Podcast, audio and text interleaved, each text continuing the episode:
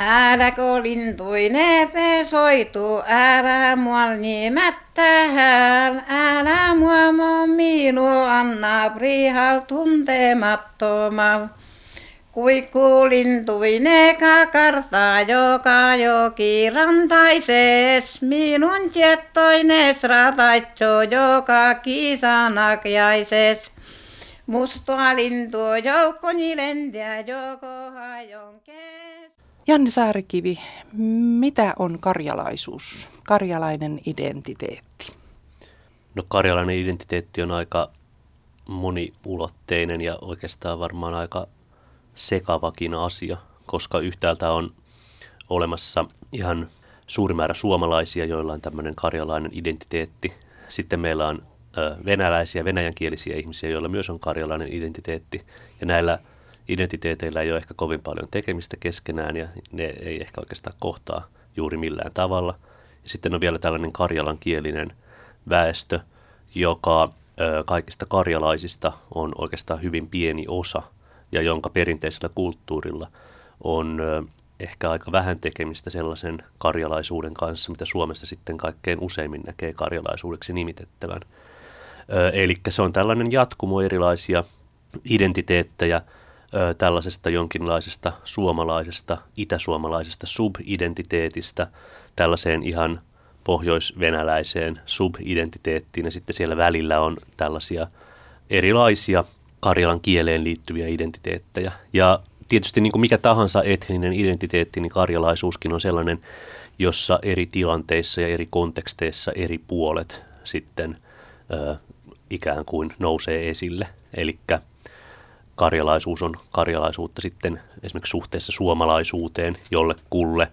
Se on niin kuin suomalaisuuden alatyyppi, mutta sitten on myöskin esimerkiksi ö, tällaista karjalaisten kielellistä identiteettiä Rajakarjalassa, jossa on puhuttu karjalan kieltä, jossa sitten suomalainen ja karjalainen identiteetti on oikeastaan niin kuin toisiaan vastassa. Että on niin kuin, ö, suomalaiset, jotka on ryssitelleet rajakarjalaisia ortodokseja, jotka on olleet karjalankielisiä sitten – siinä kontekstissa ei tietenkään ole ollut mahdollista pitää itseään niin kauhean suomalaisena. Puhumme siis tänään karjalaisuudesta ja karjalan kielestä. Ja päivän arkistokattauksen aloittaa Perinnepostia niminen Aune Partasen ohjelma vuodelta 1976. Siinä Feudos ja Savinainen kertoo muun muassa vanhoista karjalaisista hääperinteistä. Tarina suomennetaan pääosin ohjelmassa. Meillä on oma murre ja omat puheet, omat pakinaiset. Sitten vaan Karjalan murteella pakisema. Mistä te pakisette? omasta elämästä entisiä aikoja muistellaan ja entisiä miehellä menemisiä ja kiiloin menemisiä entisiä ja vuotteluin luodimisia, pelvahin kesräämisiä, villoin leikkaamisia, kaikissa metsähommissa, hallon piluantoisi, noisi sammaleen nostamisesta, kaikkihan sitä tulee mieleen, kun menet joukkoon. Sitten vaan pakisemaan omalla murteella. Sitä ei kukaan naakra, kuin keskenään joukko on. Näin juttelee 63-vuotias Feudosia Savinainen Karjalan murteella omasta murteestaan ja omista jutuistaan. Hän on syntynyt Suojärvellä ja asuu nyt Viekijärvellä. Viekijärvi kuuluu Lieksan kaupunkiin. Feodosian lisäksi Viekijärvellä asuu melkoisesti Karjalasta tulleita siirtolaisia, ja niinpä heidän keskuudessaan elää vielä hyvin voimakkaana karjalainen kulttuuri ja karjalainen perinne, tapoineen, murteineen, kaikkineen. Mutta kuinka kauan? Tätä karjalaista perinnettä yritetään kuitenkin pitää elävänä, käydään tiistai-seuroissa ja joka vuosi järjestetään prasniekat – piipahdetaan kylässä, muuten vaan bakisemassa ja niin edelleen. Viime kesänä esiintyivät Viekin suojärveläiset muun muassa Lieksassa pidetyillä valtakunnallisilla kotiseutupäivillä. Ohjelman otsikko oli tuolloin Arkiruodjet, eli Arkitouhut. Ohjelma sisälsi karjalaista perinnettä. Arkitouhujen keskellä kävin tapaamassa Feudosia Savinaista hänen kotonaan Viekissä – ja samaan aikaan vierailulla siellä olivat Julia Peiponen ja Lempi Haukka, hekin entisiä suojärveläisiä. Ja Karjalan murre helisee äkiksestään hieman outona ja vieraana. Sanoja säästävät vilkkaat käsien liikkeet, kun Feodosia Savinainen kertoo 50 vuotta sitten pidetyistä karjalaisista häistä. Niin kuin vanhas häilöissä, vai vanhat svadvotti. sekin oli sitten oman serkun svadvot oltiin. Siinä oli pitkään vetän Masha oli ja Onttipan Misha oltiin. Ne kun mentiin kihloon, me olimme yhdessä, kävelimme, että Veso taas tulimme, ne pois. Hyö vai sanot, että ei neljän viietty ei neljän henkellä viietty. No minä juoksen, kysytään tädin luota, väliin tädin luo, me sanoin, sano kun ne tytöt jäti. Me sanoin, tytöt jäti chipustelemaan, ne chipustellaan. Sano, Sano, puuko tarttuttiin. Me sanoin, ei tarttuttu. Prihan kaklas chiepustellaan. Sano, voi voi voi, korendol pitää kuhaa tulomassa, kun korendol annaa. No Masha tuli vähän aikaa, meidän sulahaiset rapsahti tulla. Tai vastattiin. Myö keitin piiruota luojimmo, tädi blinua kiämittää. No, Mä tilaan lainta. Täti sanoo, en mennyt, sanoo tuota, ontipan stoppi, sanoo, katso nykö tytär menee, sanoo, että siis sanoo, nenko mä pesää, kun menee. Ei mielelle antaa, tai mentiin kuulovuksilla panemaan, savotaa tai kuulovuksilla pantiin, tai tilua käytiin katsomaan. Tai myö menimme sinne tilua katsomaan. Mimmoin tila siellä on. Tai pesotua vai iskemata riivattua vai panemmo siihen. Tai huonteekseen saiteta. Sitten lähti järjehe tilan katsojat huonteekseen tai myö lähimme järkellaan. Taluja luoittiin, kahden, kahden nädälin menty svadbotologiin. Tai meitä kutsuttiin sinne svadboloon. Tulkoa svadboloon se voittareet. Lattialoon pesemään, postilo holkia panemaan, tevostu luojimaan. Myös sinne. Tai menimme sinne svadboloon valmistamaan, tai tulti hillaa sitten. Tai pitäisi sanoa huonteeksi, jo nousi, kun neitin eikä paljon ja Matti opettaa siellä. Se sitten karjalaismurteet sen neiti sen nostatti sanoo nyt kun kat, kas, kassaine katkataan, sanoo. Katso, nyt pitää omaa elämästä aloittua, sanoo. No se sanoo, kutvihuisia kutvettelen tästä, sanoo, vai muuta muista, mitä sit muuta sit hän kertoo, kun se vaan jää minulle mieleen. Ta tyttö nousi, ta kahvin joi siitä, sit pantiin kyly lämmää. Myö vettä kannoimme sinne kylyytä. Sitten mentiin toiset neijistä kylvettämään kylyytä. Neitine kun tuli kotiin, siitä asetettiin sinne obrasoinaan nellikkö. Ennen ruistu mitattiin riiheessä. Äijy nellikkö ruisturoitte yhdet riihevykseen. Neidin istutettiin siihen. Ja siitä otettiin lentotskua. Kaiken muista, kaikkea väriä, vaan mustaa keltaista ei otettu. Että se oli, musta oli sitten suru ja me keltainen, niin mitä sitten tarkoittiinkaan. Sitten letitettiin piakai. No se oli sitten iltahasti siihen. No sitten illalla tultiin se swatpoväki. Montako henkiä no heitä ollut swajarnaisia. Niin No sitten se kassa sitten riitsittiin jääre, vai meillä ei annettu riitsi, eikä annettu niitä lentotskoja panna pää.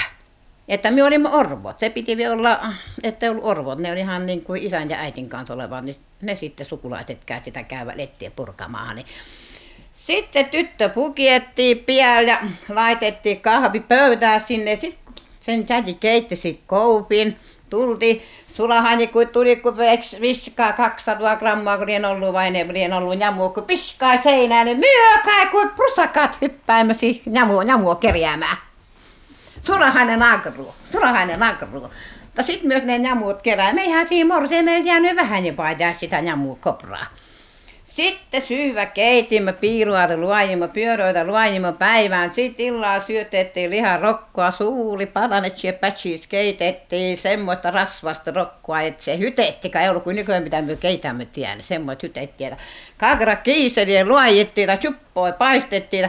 Se olisi tuolla täytä ollut kuin nykyään. Pätis nykyään semmoista vaivua pitääkö vanhuuden enää en voi pidäs vaivua. Itselleni niin ei ollut nakroite. Niin kuin olen vielä kuin akkaan. Koisin ollut lesken, eikä sit jos vielä pitäisi semmoiset vaivut vanhat. Niin kuin en voi enää pitää. Ja sitten lähtettiin venchaa talumaan. Sitten suntuko pantiin sopua Ensimmäinen pantiin sinne hurstiset, kuinka monta hurstista oli ollut, oma kuvokki. Sitten käsipaikkua. Sitten suojatvoa vietiin siihen suojarnaiselle vuotettu vietiin, en tiedä kuinka monta metriä oli ollut siihen aika. Hei tuutrin kuppiloita sen semmoisia kerävyksiä ollut, ne tuotiin sitä kankaasta. Sanottiin vaan sata seivähän piät on suoritettavua. Olihan sata, kun menikö viisit sisään, oli kolme velliä, oli puotuskoa, siitä oli ristisiä, siitä oli ristimiä, siitä oli smuattua, siitä oli smuattua. Kaikki niitä levitellään niitä. Tseptsä ei pitänyt ruotieta rätsinä, ei pitänyt olla kirjaava helma, okei anoppi olla, anoppi jo kuollut, niin sisaret vaan, niillä ei sit tarvinnut olla. No sit mentiin sinne Swadbospäin, myökin menimme sinne Swadboa pitämään sietuasten syövä laitettuta. Istuvuttiin kuistolaasi syömään sulahaineita Antilaska. Siellä toiset kysytään, käypä tämän kiiselin keitte. Ylen oli sitkeä, sitkeä kiiselin, että ei saanut se lusikalla kota takaisin, se meni sinne juotaan. Sanoo Kemptämäki, semmoinen rupi nuomoini. Akkan tuli, minä, minä, minä, minä, tänne soitakaa koprat palettiin, minä keitin. Se olisiko ollut sievä tyttö, kun sit olisi sitä suuveltolis, vai semmoinen, kun kukaan ei uskaltanut mennä sitä suuta antamaan, siis semmoiseen. Semmoinen se olisi siis vaipusore. Sitten yön riivattua panimota plashin koko yön siitä huonteeksesta. Sitten sinne Antilas ja itkunken, kun me lähdimme jälleen sitä. Sitten annettiin miehelle männes katuhku, annettiin odjualu, annettiin hurstista, annettiin pielus, pielystä ja pielustua periniä. Mentä muut oli sitten kaikkea kerätty. Semmoinen se Swipe sitten mitä minä olin Swipe aikaa. Itse asiassa kaksi kertaa menin kempitänyt semmoisia, kunhan menin vaan. Tuossa on myöskin Lempi Haukka ja hän on hieman nuoremman polven näitä siirtolaisia. Voisitteko te hieman suomentaa tuota äskeistä selitystä, kertomusta? No tässä hän kertoi niin kuin häistä ja niistä sulhastuksesta, että mitä kaikkea esimerkiksi morsiamelle laitettiin siinä myynniksi. Että esimerkiksi hurstiset, ne oli lakanat ja katuhkat, se oli sellainen lampaanahosta tehty peite, välly. Ja sitten niistä ruuvista, mitä kaikkea sinne laitettiin, piirakoita, surtsinoita ja kaikkea, karjalasta ruokkia ja liharokka, että se oli keitetty niin kuin hyvin rasvaseksi, että siinä aivan paksu rasvakerros päälle, että sitä keitti isolla paalla uunissa. Ja ne yleitä ja sitten sitä morsiamen valmistuksesta, että se letitettiin nämä lentoskat, ne oli Nauhat. lettinauhat. Sellaista, niitä, niillä letitettiin sitten morsiamen tukka ja sitten ne oli ne tukan niin kuin purkajat, että ne purkivat ne letit. Ne oli taas, siinä piti olla sellaiset henkilöt, jotka ei ollut orpoja, että joilla oli esimerkiksi tytöillä eli vanhemmat sekä isä että äiti. Niin, tästä puheesta tulee hyvälle tuulelle, vaikka ei kaikkea ymmärtäiskään. Ähm, Janne Saarikivi, sinä olet suomalais-ugrilaisen kielentutkimuksen professori Helsingin yliopistossa. Millä kaikilla näillä ugrilaisen, suomalais-ugrilaisilla kielillä osaisit pagista? No jaa, se on vaikea kysymys. Kyllä aika monilla, mutta sehän on aina sellainen jatkumo, että kuinka hyvin sitten osaa kieltä, että toisia osaan aika sujuvasti ja sitten toisia vähän vähemmän sujuvasti. Ja sitten samalla kun joku yksi kieli vahvenee, niin sitten toiset saattaa vähän heikentyä, kun niitä ei käytä niin paljon. Mutta että kyllä nyt suurinta osaa näitä Euroopassa puhuttavia suomalaisugrilaisia kieliä osaa, niin saamea ja karjalaa ja vepsää ja komia ja maria ja udmurttia ja Eeressä Mordvaa ja näin. Että. Tässä puhuttiin siis Suojärven Karjalan murretta, mutta puhutaan ensin ihan Karjalan kielestä. Missä sitä ja sen eri muotoja puhutaan? Sitä on puhuttu siis Suomen alueella historiallisesti niin juuri täällä Laatokan Karjalassa, jotka, jossa on siis ollut Suojärvi, Suistamo ja Salmi on ollut tämmöisiä oikein karjalaisia pitäjiä ja sitten vähän ympäryspitäjissäkin jonkin verran – ja sitten on puhuttu Vienan Karjalassa, Kuhmossa ja Suomussalmella jonkin verran. Ja sitten tietenkin Venäjän Karjalassa sitten oikeastaan kaikkialla, niin kuin Suomen ja Vienan meren välillä, melkein on ollut jonkinlaisia karjalaismurteita. Ja tämän lisäksi sitten vielä näissä karjalaisissa diasporissa, joita on ollut keski eri alueilla, että niistähän suurin on tämä Tverin Karjala, ja sitten tämän Tverin Karjalan lisäksi, mikä usein unohdetaan mainita, niin samanlaisia diasporia on ollut muuallakin. Nyt vielä elää Tihvinan Karjalan murteet, joita puhutaan siis Laatokan eteläpuolella, ja sitten Valdain Karjala on sammunut jota puhuttiin Novgorodin alueella niin kuin Pietarin verin välissä. Eli tämä diasporan nimenomaan haja Kysymys on siis semmoisista karjalaisryhmistä, jotka on 1600-luvulla siirtyneet nykyisen Karjalan alueelta sinne Keski-Venäjälle, kun nämä alueet liitettiin Ruotsiin 30-vuotisen sodan aikana. Ja sitten siis Tolbovan rauhassa, kun Ruotsi sai suuren joukon näitä karjankielisiä alueita, mukaan lukien siis nykyisen Laatokan ympäristön ja Inkerin maan, niin sieltä sitten joukottain lähdettiin pois, kun pelättiin pakkokäännyttämistä luterilaisiksi ja siirryttiin sitten eri puolille Keski-Venäjälle ja syntyi nämä karjalaiset tällaiset diasporat. Karjalan kielessä on siis eri variantteja. Joo, totta kai niin kuin kaikissa muissakin kielissä. Että tässä mielessä karjalan kieli tuskin on mikään poikkeus, että siinä on hyvin paljon erilaisia murteita ja, ja suorastaan sitten tämmöisiä niin kuin isoja murreryhmiä tai alaryhmiä, joista sitten voi keskustella, että onko nämä nyt sitten murteita vai erillisiä kieliä vai mitä nämä on. Kuinka suurissa määrin ne poikkeaa toisistaan? Pystyykö, pystyykö näiden alueiden asukkaat sujuvasti keskustelemaan kuitenkin toistensa kanssa? No se vähän riippuu sitten kunkin ihmisen niin kuin elämän historiasta ja tottumuksesta, että Kyllä kun on Vienan Karjalaa, eli tätä siis kalevalaisten runojen kieltä, jota nyt puhutaan tuolla Vuokkiniemellä ja Uhtualla ja siis tavallaan Suomen Kainuun itäpuolella, jota on siis puhuttu Suomen Kainussakin kyl, muutamissa kylissä, jos kohta se siellä lienee jo pääosin sammunut, niin kyllähän se Vienan Karjala aika huomattavasti eroaa esimerkiksi tämmöisestä Aunuksen Karjalasta, kun tämä näyte oli, että olen useammankin kerran kuullut ihmisten väittävän, että he eivät toisiaan ymmärrä, mutta sitten tietenkin tämä ymmärtämättömyys johtuu aika paljon siitäkin, että ihmiset ei ole keskenään niin paljon tekemisissä, eikä ainakaan sitten karjalan kielellä, että venäjän kieli on sitten se tällainen yleiskieli, mitä siellä Venäjällä tietenkin joka paikassa käytetään. Ja ö, jos sitten kuitenkin käy niin, että joku Aunuksen karjalainen joutuu pitkän aikaa ole, oleilemaan Vienan karjalaisten parissa, niin kyllähän aika nopeasti varmasti alkaa ymmärtää.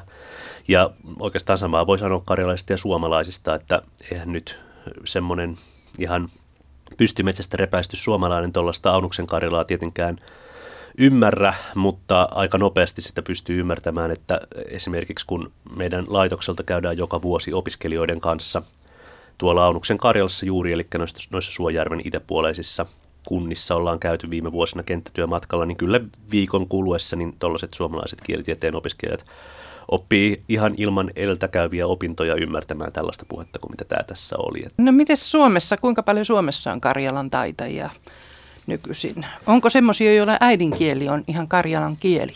Joo, toki on. Ja hyvä, hyvä kysymys tosiaan on, että paljonko heitä on, koska, koska se, mitä nyt karjalan kielessä Suomessa on käynyt, niin äh, sehän on semmoinen prosessi, jossa se on – se, ne yhteisöt, jotka oli Karjalan kielisiä, siis Salmin, Suojärven, Suistamon, Impilahden, näiden alueiden karjalaiset, heidäthän evakuoitiin sitten tänne Suomeen eri puolille. Ja tietenkään monissa tapauksissa ei ollut sitten enää täällä evakossa mahdollista luoda mitään karjalankielisiä yhteisöjä.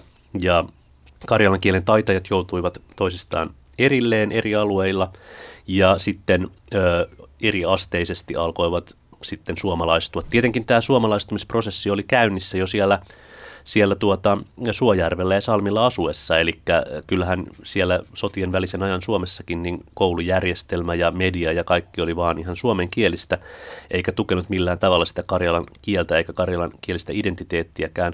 Oikeastaan tuossakin näytteessä, mitä äsken kuunneltiin, niin kiinnitin huomiota siihen, että tämä puhuja koko ajan puhui Karjalan murteesta, että hän oli niin kuin sisäistänyt tämmöisen suomalaisen nationalistisen ajatuksen, että hän tässä puhuu jotain vähän, vähän hassua suomea murtaen, vaikka eihän siitä tietenkään ole kysymys, vaan kyllähän varmaan niillä kriteereillä, joita kielitieteessä yleensä käytetään kielen ja murteen erottamiseksi, niin on aika ilmeistä, että tuollainen Livin Karjala on eri kieli kuin suomi. Mutta ei sitä sellaiseksi nimitetty siellä sotien välisen ajan Suomessa, vaan kyllä sitä nimitettiin ihan Suomen murteeksi. Ja, ja tosiaan sitten sekin juuri näyttää sitä, että se suomalaistuminen oli käynnistynyt jo siellä Laatokan Karjalassa. Sitten se on tietysti kiihtynyt sotien, väli, sotien jälkeisenä aikana aika lailla.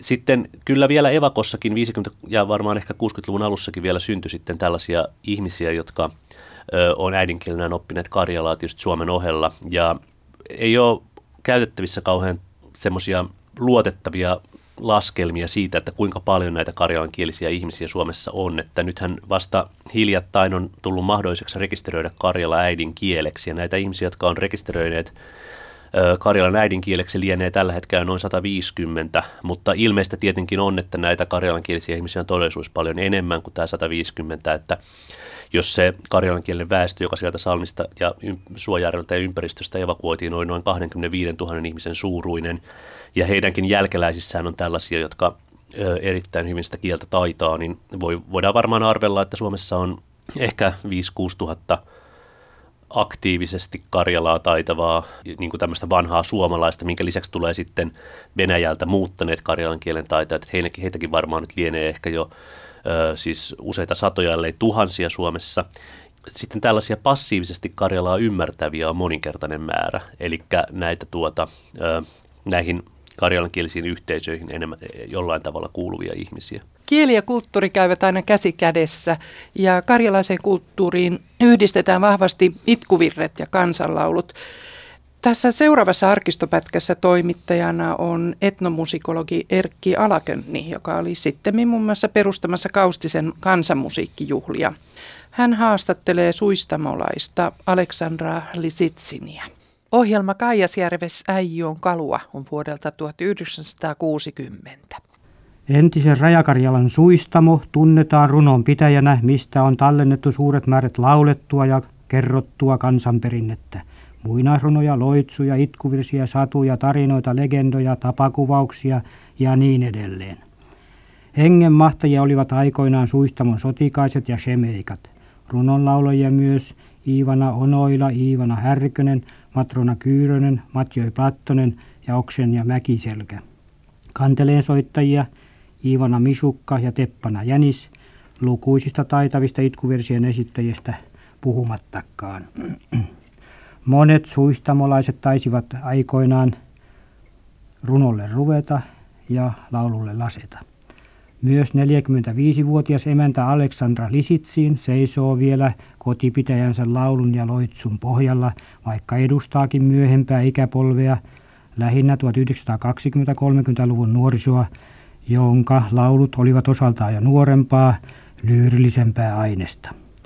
Emäntä Lisitsiin, mistä Suistamon kylästä olette kotoisin? Suistamon kirkon kylällä, keskellä keikkoa parhaalla paikkaa, keskellä parasta prispiettiä. Ja elämänvaiheistanne muutama sana. Ja Suistamolla olen syntynyt, Suistamolla olen kasvanut. Tänne kurja maailmaa kuolema pit lähtien minun polosen. Da oma syntymä seuvussain. Ylen atkalaton ollaka, min mahta. Panen ralliksi välillä, kun tulee tuska suur syömmeeni. Niin. Oletteko na- naimisissa? Olen, olen vielä. Yksi ukko kuoli sovassa, siitä jäi poika. Ispoika onkin. Dat otin toisen ukon, ja luulin, että kai ukot on yhtä hyvin eikä ollutkaan. Ja nyt olen erosta puoskin kerran elän. No niin. Ja mm, lapsia teillä on nyt? Viisi, viisi. Kolme on tytärtä ja kaksi veljon poikua. No ketä tunnettuja runolauluja muistatte Suistamon vuosilta sitten? Ka muistan sen, kun olin pikkarain puoska. Mä join Blattosen sen, Blattosen tädin haava loolin. Muamu oli vielä silloin elois, häitki kassin virren. Ta, tuota, sit muistan Jäniksen. Sen Jäniksen kannella oli minun tuotollain tai isälläin. Ja sit oli tuota, se, se Marta Kähmit muistan, Oksen ja Mäkisellät muistan. No niin. Vuorisen Ivana, se oli vielä suku ihan. Vielä Ivana vuodista muistan, kun oli Pikkarain poska, semmoinen 16 vuoden neidin. Hän kosi minun omalle pojalle. Hän sanoi, hän broskan antaa broskan minulle. Jotta mukaan mie hölmöläinen älynyt, mitä hän tarkoitti. Hän tarkoitti, että hän pojan antaa minulle kihlasoo. No mie aivan. vuota sitä broskua hänellä, kun tässä tarinamaan rupein broskua vuotan. Mamma sanoi, hölmö siinä. Vuottele, mietin, että se on oikein rossi se bro, broska. Mm. Siis rinneula. Aivan. No mamma sanoi, eihän se mitään, kun sinua tässä pojalla naittaa minun. Siitä minulla hävisekin se broskan vuottaminen. No te mainitsitte tämän tunnetun kanteleensoittaja mm, Teppana Jäniksen. Minnekäs tämä äh, hänen kanteleensa oikein joutui? Ka meillä oli koton, ja se meni vielä pommituksessa nyt. Sitä käytiin täällä Helsingin ne mit suuret herrat, muistan sen. Ostelemada siitä rahua olisi antanut 5000. Vai vielä tuotoin ei myönny, sanoi hän jättää tyttärelle. Ja minä kun olin siitä enempi viimein sanoi suoraan pahnan pohjinpaine, niin hän sitä minulle säilyt ja nyt pommituksessa meni. No niin. Opitteko jotain lauluja isältä, taatolta? Ka osainhan mie, ainahan se laulota rallatti ja soitti kannelta, soitti taljankua, soitti viulua. Meidän suku on musikaalista ja runollista. Niin. No mitä tuottolla lauloi? Plit ja plit, tasa ja itse on regaurilovit. Pois tieltyö purlakat miul. Mie olen mies, ylen bodroi, ja itse on regaurilovit. Tarkoittiko hän itseään näillä ylistävillä Itseätä sanoilla? itseätä, että hän on hyvin podroi musiikka. Jotta ei ketään maailmassa muita kuin hän on.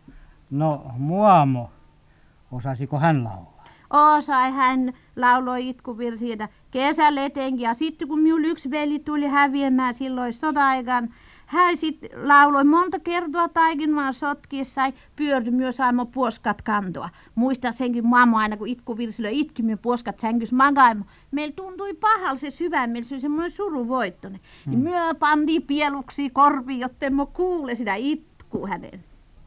Sitten joku Maamon laulu. Maamojen laulu, että Juudi, Juudin lasta, piendy pikkaraista, miebö lastu lilitän, miebö piendy lilitän, Juudin, Juudin piendy lastu, Juudin omua lastu. Tätä kai sitten laulettiin lasta liekuttaessa niin, kätköissä. maamoin tuota Kuosalpialpan tälleisen. Kuosalpian yhdellä juuditti, meillä oli semmoinen lattielmikätkyön, mitä potkattiin. No sit oli semmoinen kätkyvä, semmoinen heija, että riippuita vipu oli. Mm, No sitä tuota juuditti siinä, sitten kesräi. No joku muu Muamon laulu vielä tässä.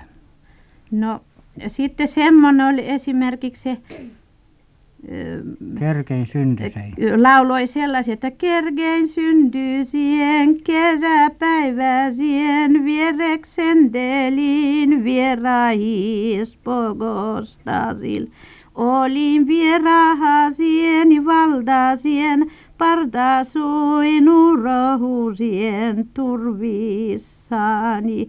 Oi kergie syntyiset kesäpäiväiset, lintuseni liverdämäiset lintuset.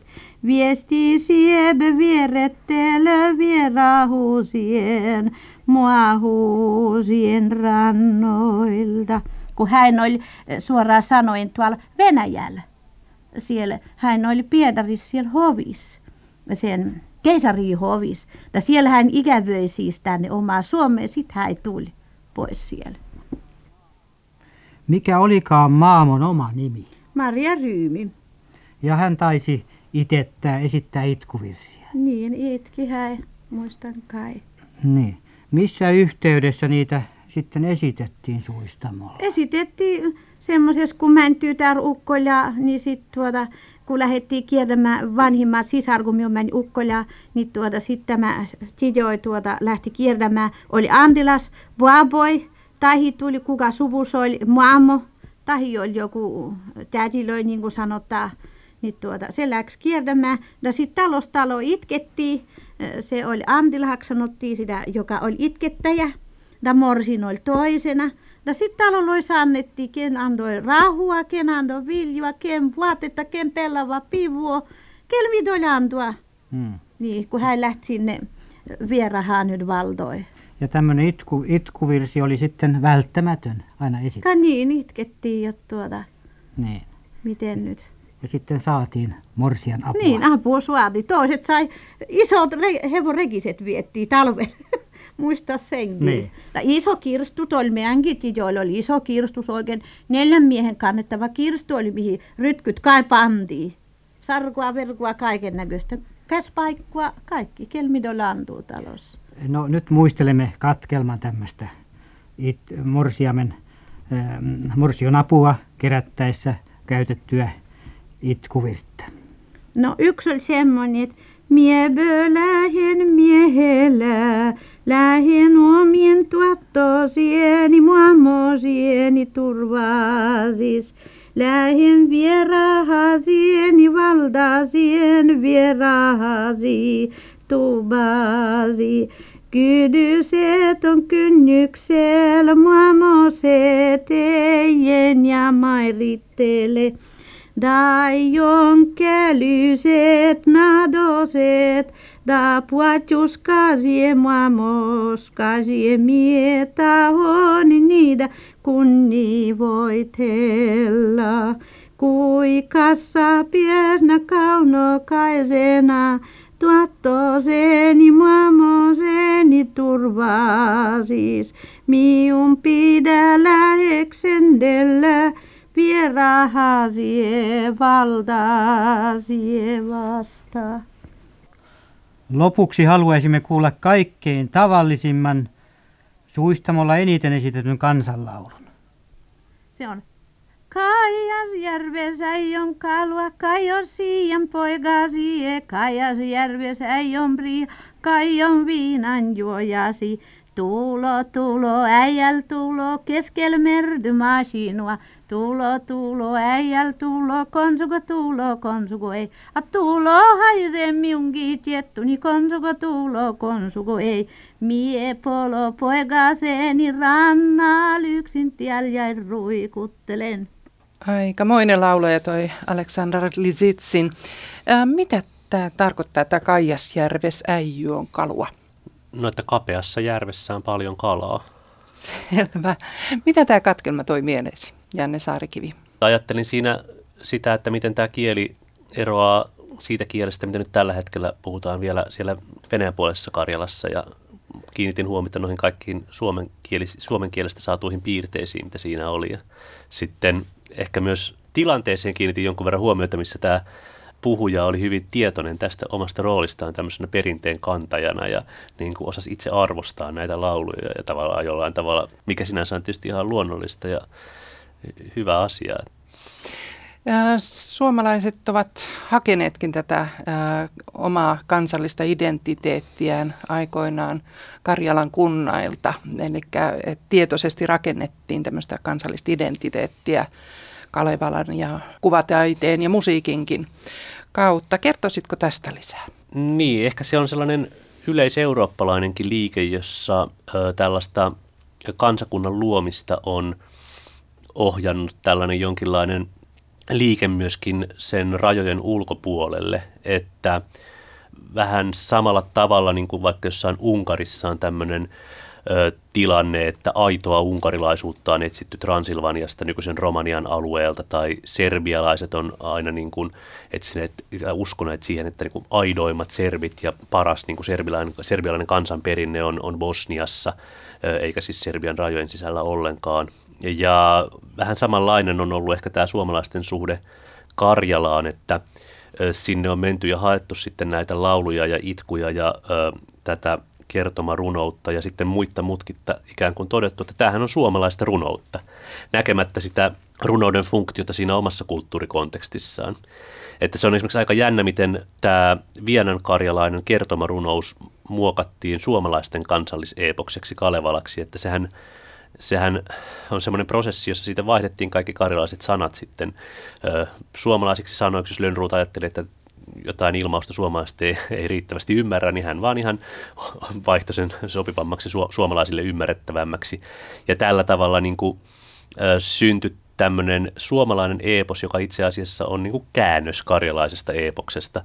Ja istutettiin tämmöiseen eurooppalaiseen kansallisromanttiseen kontekstiin ja tulkittiin siinä ö, sen sijaan, että se olisi tulkittu ikään kuin niiden ihmisten ehdoilla, joiden parissa tämä kertomarunous eli.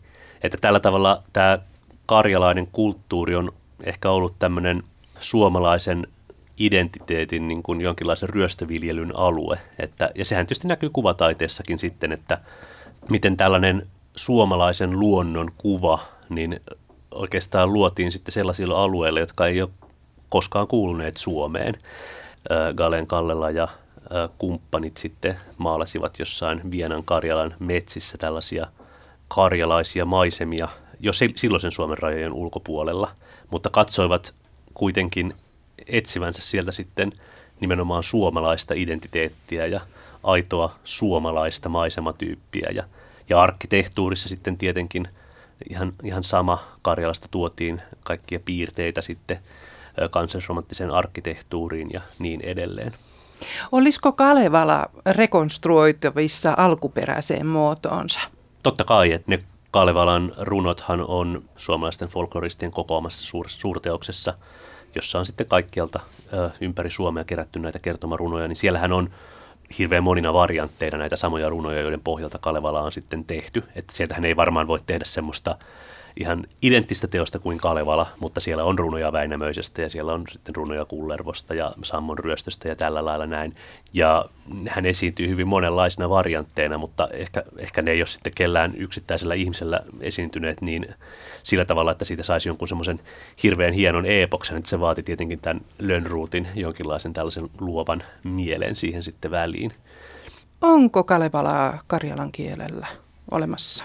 No nytten Kalevala on karjalankielisenä käännöksenä olemassa, mikä on ehkä myös niin paradoksaalinen tilanne, että sehän on käännetty sitten siitä suomenkielisestä tekstistä siihen karjalankieliseen asuun, kun se ensin on suomalaistettu karjalankielisten runojen pohjalta.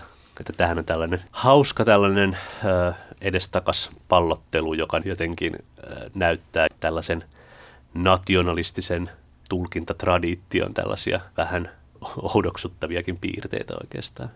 Tuossa sotien jälkeen Karjalan alueelta jouduttiin siirtyä sitten 410-420 000 suomalaista tänne uusien rajojen puolelle. Kuinka suuri osa heistä oli karjalaisia? Ilmeisesti aika pieni osa. Niin, no tässä nyt jälleen on kysymys sitten siitä, että mikä on karjalainen. Että kyllähän Karjalan kannaksella ja Viipurin kaupungissa niin ihmiset katsoivat olevansa karjalaisia ja näitä karjalan kielisiä karjalaisia siirrettiin sieltä luovutetulta alueelta noin 20-25 000.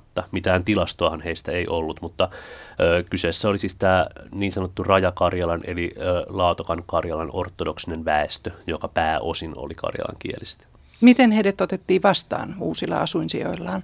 Tietysti kaikilla varmasti on ollut omat kokemuksensa ja sitä varmasti pitäisi kysyä ennen kaikkea niiltä ihmisiltä itseltään, mutta kyllähän päätuota kokemus oli kuitenkin se, että aika huonosti, että ehkä nyt siirto, siirtoväestö otettiin muutenkin aika, aika huonosti eri puolilla vastaan, kun he tietysti tulivat, heille piti luovuttaa maata ja sitten toivat kaikki omituiset tapansa, joilla ei ollut mitään perinnettä sitten siinä kontekstissa, johon he asettautuivat. Ja sitten tällä rajakarjalaisella väestöllä vielä kaiken muun pahan lisäksi oli tämä ortodoksinen ryssän usko ja sitten tämä kummallinen kielikin, niin kyllähän tämä oli kai aika tämmöinen konfliktiherkkä sitten tämä tilanne eri paikoissa. En nyt tiedä, puhunko vähän niin kuin taas asioista, joista ei, ei pitäisi puhua, kun en itse, itse ollenkaan kuullut tähän karjalaisväestöön, mutta muistelen vaan, että tuo ö, ortodoksisen kirkon arkkipiispa Leo, joka on ö, siis itse karjalan kielen puhuja ja syntynyt jo Evakossa, niin hän on jo jossain kuvannut tämmöistä tilannetta just, että kun he asuivat sitten siellä Evakossa, niin siellä oli tämmöinen, että hänen niin kuin vahva karjalainen identiteetti syntyi oikeastaan tämmöisessä konfliktitilanteessa, jossa sitten nimenomaan niitä evakkoina tulleita karjalaisia vähän niin kuin siinä sitten haukuttiin ja ryssiteltiin ja tällä lailla näin. Ja sitten juuri tässä tilanteessa sitten hänellä niin kuin syntyi tällainen ehkä aika vahva sitten ortodoksinen ja varmaan karjalan kielinenkin identiteetti. Tämä on jotenkin kauhean ristiriitasta, että, että toisaalta haluttiin se suomalainen identiteetti rakentaa karjalaisten juurien varaan ja sitten kun karjalaisia siirtyy Suomen puolelle, niin heitä heitä niin kohdellaan penseesti. Joo, ilman muuta siinä on ristiriita ja siinähän on kysymys tavallaan siitä, että se, siitä karjalaisesta kulttuurista varmasti on alun perin haluttu jotain tiettyjä elementtejä – että jos lukee näitä 1800-luvun kuvauksia siitä Karjalasta, niin nehän on, niissähän on aika semmoinen hassu sävy joskus, että tämä saatetaan kuvata niin tämmöistä ihan normaalia pohjoisvenäläistä ja karjalaista kyläelämää ja sitten toisaalta ylistää sitä, miten hienosti siellä on säilynyt niin kuin vanhoja suomalaisia kulttuuripiirteitä ja sitten toisaalta valittaa sitä, että miten venäläisyys peittää alleen nämä kaikki, eikä niin oikeastaan nähdä sitä, että, että se karjalaisuus onkin ollut juuri sitä siinä venäläisessä kontekstissa olevaa tällaista Itämeren suomalaisen kielen puhumista, että nämä niin, kuin niin sanotut venäläiset kulttuuripiirteet, joita siellä on ollut, jotain pukeutumistapoja tai teen juontia tai, tai sitten jotain balalaikan soittoa tai että ne, on, ne onkin nimenomaan sitä vanhaa karjalaista kulttuuria, että ne onkin nimenomaan kuulunut siihen niin kuin ikään kuin ihan luontevasti siihen, että se karjalaisuus sellaisena kuin se on, niin se on aina syntynyt siinä niin kuin venäläisessä kontekstissa. Mutta tämähän on varmasti aika, aika tyypillinen tilanne tämmöisissä niin kuin kansakunnan luomisvaiheessa, tämmöisissä nation building prosesseissa, että otetaan aina jotain tiettyjä piirteitä jostain kulttuurit perinteistä ja sitten fetisoidaan kauheasti niitä, että tämä on aito, tämä on alkuperäinen, tämä on meidän. Ja sitten, ja sitten tavallaan kaikki muu, mikä ei, ei vastaakaan tätä kuvaa, niin on sitten jotain ikävää vierasta vaikutusta ja siitä pitäisi päästä eroon. No, tässä kohtaa olisikin sitten sopiva hetki lähteä Tverin karjalaisten pariin.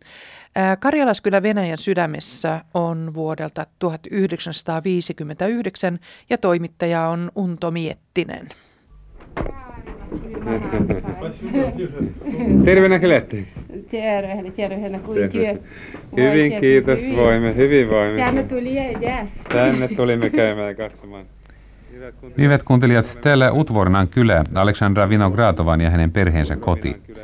Sydäntä lämmittävällä ystävällisyydellä Karjalan rahvas ottaa vieraan vastaan kodissa kuin kodissa täällä Tverin Karjalassa Kalininin alueella Valdain, Ylängön ja Volkan yläjuoksun tuntumassa. Vieraanvaraisuus on ylitsevuotava ja karjalaksi pagistaa. Karjalan kieltä siis käytetään, se kaikuu kodissa ja tanhualla, ja vielä saattaa tavata vanhuksia, jotka eivät venäjän kielellä tule toimeen ilman nuorempien apua. Sitkeänä on säilynyt karjalaiset elämänpiirteet muutenkin, rakennustyylissä, huoneiden sijoittelussa, saunan merkityksessä, henkilökohtaisessa hygieniassa, ruokajärjestyksessä ja niin edelleen. Tässä suhteessa kulkija hämmästyy todella sitä, ettei kolme neljä vuosisataa ole päässeet suuremmin muuttamaan tapoja. Viime vuosikymmeninä tapahtunut maatalousväestön siirtyminen osuustoiminnalliseen kollektiiviseen talousmuotoon on luonnollisesti vaikuttanut kylän elämänjärjestykseen ja jossakin määrin myöskin kylän maisemaan.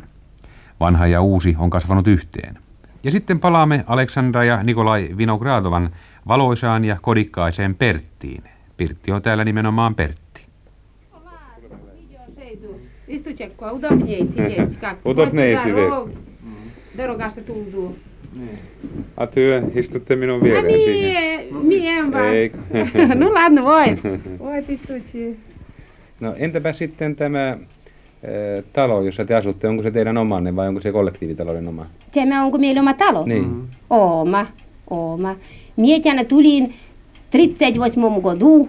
Emän tuottota mua edetään Volotskassa. Meillä pojalla jätti huoneet. Kai tässä elämme. Aivi ruomme kolhosassa. Niin.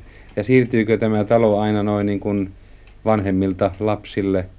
Ai tämä jää lapsilla koodi kaikki. Minä en jäin postiannu jo meille. No voiko Montako huonetta teillä on tässä? Montako komnatua on teillä? Meillä tämä komnaatta, kasetiini komnaatta. Sitä kuuhnan ja se se. Sitä kai sincho, tanhuo. Kladovuuskareunassa. Onko peltoa, että... Peltaita katuassa, mm. kyllä bedogalla. Veismä hyvä kai elämä kuin Niin. jokin rannalla. Niin, joki rannalla. Pyysimme sitten välillä anteeksi uteliaisuuttamme ja otimme puheeksi perheen elannon aineellisen puolen, mistä nuo perheen tulot oikein muodostuvat. Tämä tapaisessa puheessa muuten esiintyy varmasti venäläistyneitä sanoja. Tulot ovat dohotat, saaminen, ansaitseminen on polutsimista, työpäivät, trutotneita, tässä yhteydessä siis urakatyöyksikköjä yksikköjä tarkoittamassa ja niin edelleen. Siis perheen tuloarvio. Dohodua polutsima kolhosasta. Tästä vuodesta ili mulla tästä ili kuin työ kysytte. Tästä vuodesta ja edellisestä vuodesta. I, ennestä tästä vuodesta. Mm. Mm. Pomoimme tuhat tuha, yhe, kahdeksan yhdeksän mi mulla on polutsima. Vuudessa. Niin. Da. Sitä vielä meillä oli hosaistavassa lähtöömme. Kasvattimme lähtömään möimme. Toose polutsima puolen nuta tuhat tai i- yhä- kahdeksansataa ottimme lähtymästä. Niin. Lähtymään möimme. Sitäkään lampahat oltimme, iskimit siellä söimme. niin. Kaikki. No vi siellä kanaata sitten jäi, ja me itse söimme kaikki. Da.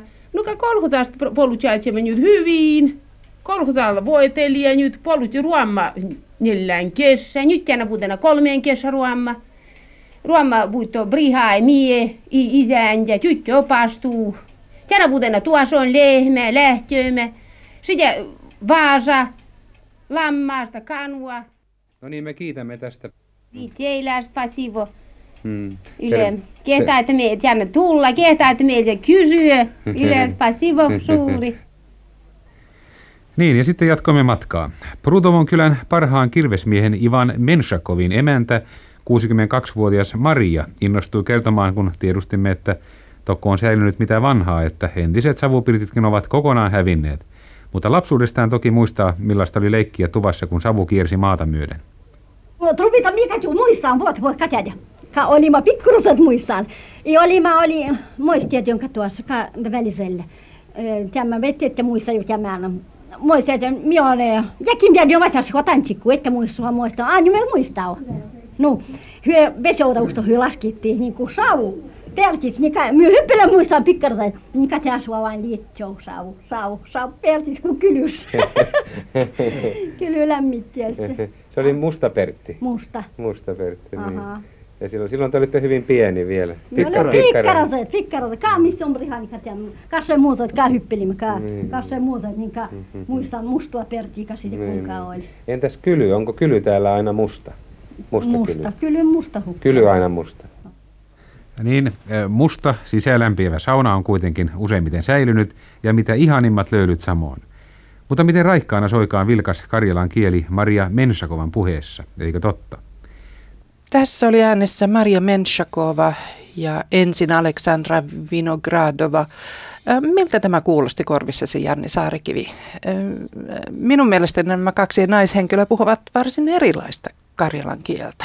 No en mä nyt oikeastaan sillä lailla ajattele, että siinähän vähän teemat vaihtuu, että ensin puhuttiin tällaisista neuvostoyhteiskuntaan liittyvistä asioista ja siinä oli tietysti sitten paljon Venäjästä lainattua sanastoa. Juuri sit- tätä tarkoitin, joo. Mutta sitten kun ruvettiin puhumaan kotoisen ympäristön asioista, niin sitten käytettiin karjalaista sanastoa. Että tollasenahan se on tietysti säilynyt näihin päiviin se Tverin Karjala, että sikäli kun sitä puhutaan, nythän sitä ei enää puhuta niin hirveän paljon, sen puhujien määrähän on hirveän jyrkästi laskenut. Ja tietysti kaiken Karjalan puhujan määrä hirveästi, hirveän jyrkästi laskenut, että Tverissä ehkä vielä niin kuin kovemmin kuin muualla. Onko karjalan kieli siinä mielessä ö, tämmöinen uusiutuva kieli, että tuleeko uusille käsitteille myös karjalankielisiä termejä vai onko ne aina niin kuin lainasanoja? No perinteistähän on tietysti ollut, ollut lainasanoja, että jos ajatellaan näitä puhujia, jotka oli, oli Suomen puolelta, joita tuossa aikaisemmin kuunneltiin, niin kyllähän heidänkin puheessaan oli paljon suomalaisia sanoja. Että sitten taas suomalainen kuulija ei ajattele sitä niin kuin ne on tuttuja Niinpä. sanoja, mutta nehän on sellaisia sanoja, jotka eivät kuulu karjalan kieleen. Että siellähän oli esimerkiksi tämmöisiä sanoja kuin ö, pöytä ja sukulaiset ja tällaiset näin, niin pöytä on karjaksi stolla tai stolu ja sukulaiset on heimolaiset tai jotain tällaista, että eihän ne, eihän ne kuulu siihen karjalan kieleen. Että lainoja on otettu sitten näistä pääkielistä Suomen puolella Suomesta, Venäjän puolella Venäjästä, mutta ö, nykyisin kun ö, on ehkä sitten yrityksiä kehittää karjalan kieltä ja ennen kaikkea kehittää sen kirjallista käyttöön, niin totta kai siihen on sitten luotu ihan tällaisia oppiperäisiä u- uudissanoja ö, modernin yhteiskunnan asioita kuvaamaan niin kuin useimpiin muihinkin kieliin. Kuinka paljon ö, karjalan puhujia on Venäjällä nykyisin? Nythän tässä tota, uudessa Venäjän väestönlaskussa karjalan kielen puhujamäärä oli tippunut todella ö, paljon. Siinä oli 13 vuotta väestönlaskujen välissä ja se oli tippunut melkein puoleen. Ja tässä uudessa väestönlaskussa oli enää muistaakseni 23 600 karjalan kielen puhujaa. Ja kun ajatellaan, että tuossa vielä 1930-luvulla ö, Neuvostoliitossa oli yli 300 000 Karjalan puhujaa Karjalan tasavallassa ja Tverin alueella, niin se pudotus on tietysti hirveän dramaattinen. Nuoria puhujia Karjalan kielellä on vaan ihan yksittäisiä, eli ihan kaikilla näillä alueilla, missä nyt Karjalaa vielä puhutaan, niin puhujien keski-ikä on aika korkea ja kun itse olen kohta 40, niin tuota, itsenikin ikäiset puhujat ovat aika vähissä. Totta kai on sitten yksittäisiä perheitä, joissa eri syistä karjalan kieli on säilynyt ja on ihan karjalan kielen taitoisia lapsiakin, mutta hyvin vähän. Kieli on niin paljon enemmän kuin vain sanat ja rakenne. Siinä on myöskin intonaatio. Onko esimerkiksi ää, tämä vanha Aunuksen Karjalan intonaatio säilynyt? Kyllä, se on säilynyt, että kielen puhujien määrä on laskenut tosiaan hyvin dramaattisella tavalla, mutta siellä missä kieli on säilynyt, niin kyllä se on siis säilynyt pääpiirteissään sellaisena kuin se on ollut 1950-1960-luvulla, että totta kai siihen sitten tarvitaan kaikkia modernin yhteiskunnan käsitteitä kuvaamaan sitten uusia sanoja, niitä otetaan sitten Venäjän puolella lähinnä Venäjästä tietysti ja, ja käytetään sitten venäläistä sanastoa ja tällä tavalla, mutta että kyllä, kyllä niillä ihmisillä, jotka puhuu Karjalaa, niin mun mielestä se kielen sellainen yleisasu on, on säilynyt ihan sellaisena kuin se on ollut. Millaisena näet Karjalan kielten tulevaisuuden tällä hetkellä? Kyllä karjalan kielen tulevaisuus tietysti näyttää hyvin synkältä valitettavasti. Eli totuus on, että karjalan kieltä eri muodoissaan puhuu vähemmän ja vähemmän ihmisiä, että se puhujien ikäpyramidi painottuu sinne vanhoihin polviin ja että Venäjällä on oikeastaan hukattu se tilaisuus niin kuin modernisoida karjalan kieltä siten, että sitä sitten käytettäisiin koulujärjestelmässä tai edes, edes varhaiskasvatuksessa. Nythän Suomen kulttuurirahaston tuella on ollut tämmöinen kielipesähanke, jossa on yritetty perustaa karjalankielisiä päiväkotiryhmiä Venäjän Karjalan alueelle, jotta niin kuin saataisiin kieli juurutettua sitten uuteen polveen, jonka vanhemmat ei ehkä enää sitä kieltä osaa, mutta jotka olisi kiinnostuneita sitten siihen, että heidän lapsensa osaisi. Ja tässäkin hankkeessa on ollut kaiken näköisiä ongelmia, jotka on sitten liittynyt lähinnä siihen Venäjän päivähoitojärjestelmään ja osittain sitten sikäläisten viranomaisten asenteeseen, mutta kyllä sen tuloksen nyt on saatu muutamia tämmöisiä ryhmiä syntymään, jossa sitä kieltä nyt kuitenkin käyttää huomattavasti enemmän kuin siinä perinteisessä päivähoitomallissa. Ja tietysti juuri tällaisilla niin kuin kielipesämenetelmillä ja muilla varhaiskasvatuksen keinoilla, niin olisi mahdollista siihen kielen tilanteeseen aika nopeastikin vaikuttaa. Entä Suomessa? Kyllähän totta kai kaikenlaisia asioita koko ajan tehdään, että yksi asia, mitä on tehty, on, että karjan kieltä on aika paljon yritetty standardisoida, siinä on ilmestynyt kirjallisuutta, siinä on ilmestynyt oppimateriaaleja, mutta tavallaan se, mikä sinne puuttuu, on sitten se, että semmoiset perheet, joissa sitä kieltä yrittäisiin välittää lapsille, niin on hyvin vähissä. Ja jotta sitä voitaisiin välittää, niin tarvittaisiin varmasti tämmöisiä kielipesätyyppisiä ympäristöjä, nyt Suomessa toimi vähän aikaa yksi karjalankielinen kielipesä tuolla Nurmeksessa, mutta mun tietojen mukaan se ei tällä hetkellä enää toimi. Karjalan kielen seuralla on pyrkimys saada näitä karjalankielisiä kielipesiä Suomeen eri puolille. Miksi karjalan kieltä ja noin ylipäätänsä kuolevia kieliä pitäisi pyrkiä säilyttämään? No kyllä se vastaus on mun mielestä aika yksinkertaisesti se, että jokainen kieli on kuitenkin aina jotain muutakin kuin pelkästään kommunikaatioväline. Että jos me tarkastellaan kieliä yksin, yksinomaan siitä näkökulmasta, että me voidaan pyytää niillä kahvia ja kaljaa ja maksaa veroja ja saada jotain oppia, niin tota, totta kai mikä tahansa kieli voidaan aina korvata toisella kielellä, että ei me tarvita sitten suomen kieltäkään, että ei me tarvita venäjän kieltäkään, että me voidaan puhua englantia tai vaikka kiinaa koko konkka-ronkka.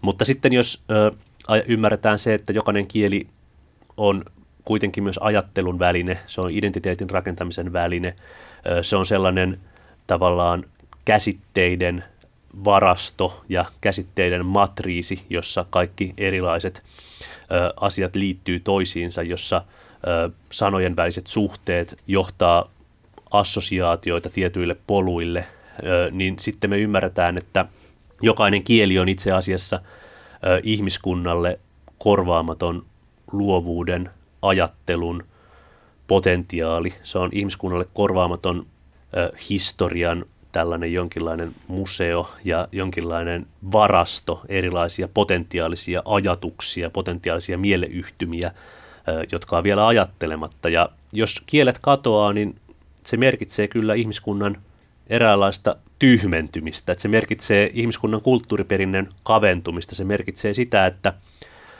monet sellaiset mieleyhtymät ja ajatukset, jotka olisi mahdollisia ajatella, niin tulee kokonaan mahdottomiksi. Kulttuuri yksipuolistuu, variaatio vähenee ja tällä tavalla sitten katoaa semmoista luovuutta ja variaatiota ikiajoiksi.